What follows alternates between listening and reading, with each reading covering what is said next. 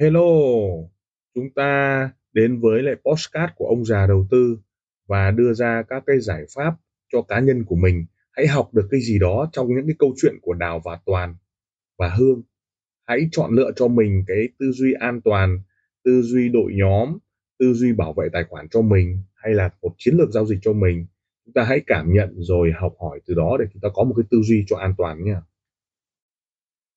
Chào mọi người, chúng ta sẽ đến với tập 12 Gồng.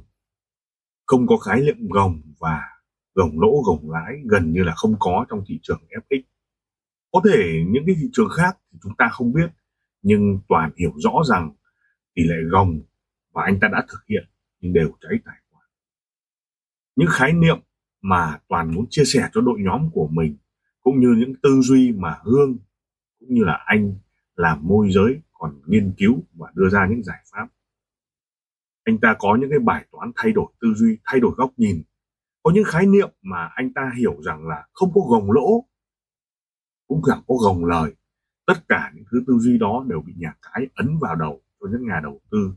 Và toàn có những lần gồng lỗ, toàn. Và có những lần toàn thử gồng lãi, cũng toàn. Thị trường gần như hiểu được tính của anh. Khi gồng lỗ, lập tức để sập tiếp và cháy tài khoản khi gồng lãi tài khoản chưa đủ đi lên lại vòng xuống làm cho anh cháy tài khoản trước khi à, thay đổi đột ngột cái, cái cách mà anh ta gồng. Những câu hỏi cứ đan xen và những cái tư duy những khái niệm đều có thể làm cho toàn rất đau đầu.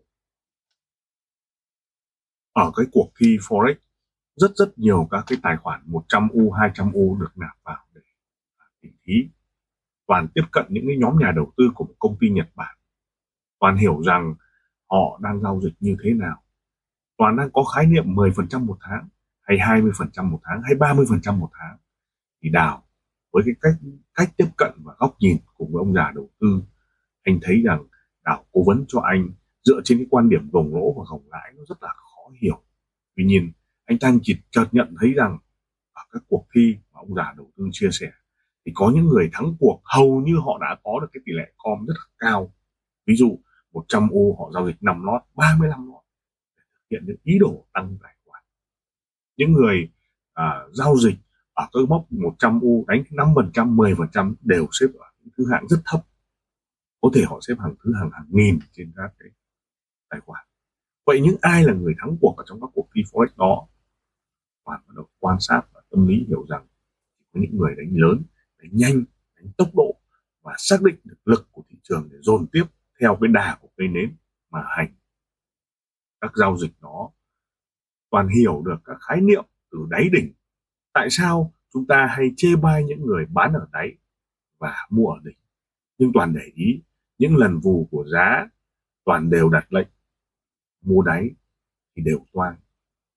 Nếu có ăn thì anh ta phải chờ đợi rất lâu để bình quân giá nhưng giả sử những lệnh đó là lệnh bán ở đáy, có một cái xung lực đẩy cây nến xuống khiến cho anh ta có thể chốt nổi rất nhanh và những lần đó. Không bao giờ cháy nếu trong trường hợp anh ta bán đáy. Còn trường hợp mua đỉnh, toàn cũng để ý những lần anh bán ở đỉnh, rồi lên tiếp, anh lại bình quân giá, rồi lên tiếp, anh bình quân giá. Cũng nói thật, có rất nhiều lần đúng, nhưng lần cuối cùng thì hầu như là bị quang. Toàn quan sát rằng khi thị trường sideways, làng ăn khi thị trường có biến động lớn, cái ăn. Toàn hiểu rằng tất cả các khái niệm toàn phải thay đổi hết. Ví dụ, tỷ lệ gồng. Gồng lỗ. Gồng lãi gồng lỗ cho đến khi cháy tài khoản thì mới thôi. Cái thói gì lại hư như vậy. Gồng lãi, thế mà nó lại quay lại, rồi nó lại tiếp tục stop loss. Đó là những cái sự chán trường. Phải chăng anh ta đã sử dụng đòn bẩy hay margin, hay sử dụng những cái số vốn quá lớn so với quy định? Nhưng ngược lại nếu anh ta có một nghìn u anh ta đánh 0,1 thì đến bao giờ mới giàu được? Hay 100 u đánh 0,01 đến bao giờ mới có thể có được tài khoản cấp 2 cấp 3 thay vì thế anh ta thay đổi tư duy. Hay những cái khái niệm phân tích kỹ thuật là trò đùa của nhà cái phân tích kỹ thuật để phá kỹ thuật. Hay xu hướng không còn là xu hướng nữa xu hướng để phá xu hướng. Và những câu chuyện mà đào chia sẻ của ông già đầu tư cho toàn khiến cho toàn rất là thấm cái bài này ta toàn hiểu ra rằng ông già đầu tư đưa ra cho anh để anh có một góc nhìn mới, góc nhìn ngược. Đó là những thứ tư duy ngược mà anh ta cần phải áp dụng. Những khái niệm là biên độ biên độ dao động. Anh ta hay tìm hiểu biên độ của phiên Á 10 giá, biên độ phiên Âu 20 giá biên độ phiên phiên Mỹ 40 giá hay 50 giá. Toàn hiểu rằng tất cả những khái niệm cũ đó anh được học ở các thầy, ở các môi trường đọc sách hay internet, tất cả là rác anh hiểu rằng biên độ chính là khoảng cách từ điểm vào lệnh của anh đến cái giá hiện tại. Ví dụ, điểm vào lệnh của anh là mua ở 90 nhưng giá hiện tại là nó đã xuống 80 tức là biên độ nó đã chạy 10 giá so với cảm tính của anh để quyết định một hành vi cắt lỗ hay chốt lời. Anh hiểu được rằng nếu trong trường hợp đo cái khoảng cách của giá thì gần như là không có đáy có đỉnh, nhưng nếu mà đo cái khoảng cách của giá từ lúc anh vào lệnh đến lúc giá hiện tại, anh sẽ biết được 10 giá có quay lại hay không hay là một đi không trở lại. Từ đó anh hiểu được định nghĩa, phân tích kỹ thuật là phá phân kỹ thuật, xu hướng là phá xu hướng. Từ đó, chúng ta thấy được cuộc chiến kéo dài giữa phân tích kỹ thuật, phân tích cơ bản và cách dùng phân tích kỹ thuật và cách dùng phân tích cơ bản. Người thì cho rằng toàn chưa tới độ, chưa chín, chưa ngộ nên không thể hiểu được phân tích kỹ thuật. Người thì nói rằng đúng rồi, phân tích kỹ thuật chả là gì, nó là công cụ của nhà cái. Cứ như vậy, các khái niệm mới được hình thành trong đầu. Biên độ quyết định hành vi stop loss biên độ quyết định hành vi take profit. Vấn đề biên độ là khoảng cách tâm lý giữa đáy và đỉnh giữa cái khoảng cách của giá anh vào lệnh và cái giá hiện tại đang hành. Nếu anh chịu được những cái khung thời gian và đa, giá đang chạy thuận thì có thể anh gồng tiếp. Nhưng nếu giá chạy nghịch anh biết được có về bờ trong đêm nay hay không. Hay là stop loss bởi vì vàng hay tất cả ngoại tệ đáy đỉnh chỉ tìm lại khi mà chúng ta cháy tài khoản mà thôi.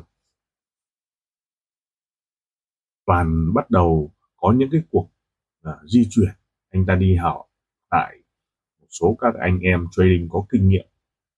Những lần đi Nhật Bản toàn mới hiểu được rằng những cái góc nhìn trader Nhật Bản nó khác hoàn toàn với những thứ anh suy nghĩ.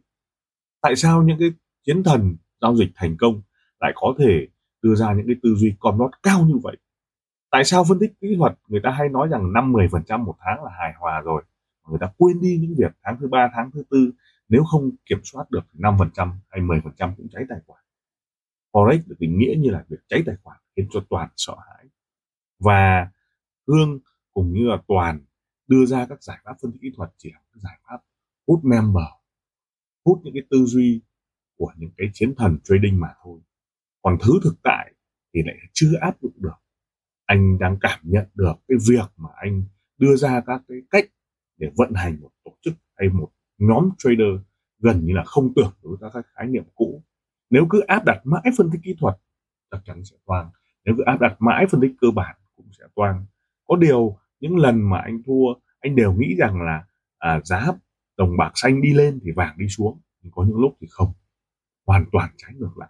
Thậm chí cả hai đồng bạc xanh và vàng đi cùng chiều nhau xuống cùng xuống lên cùng lên.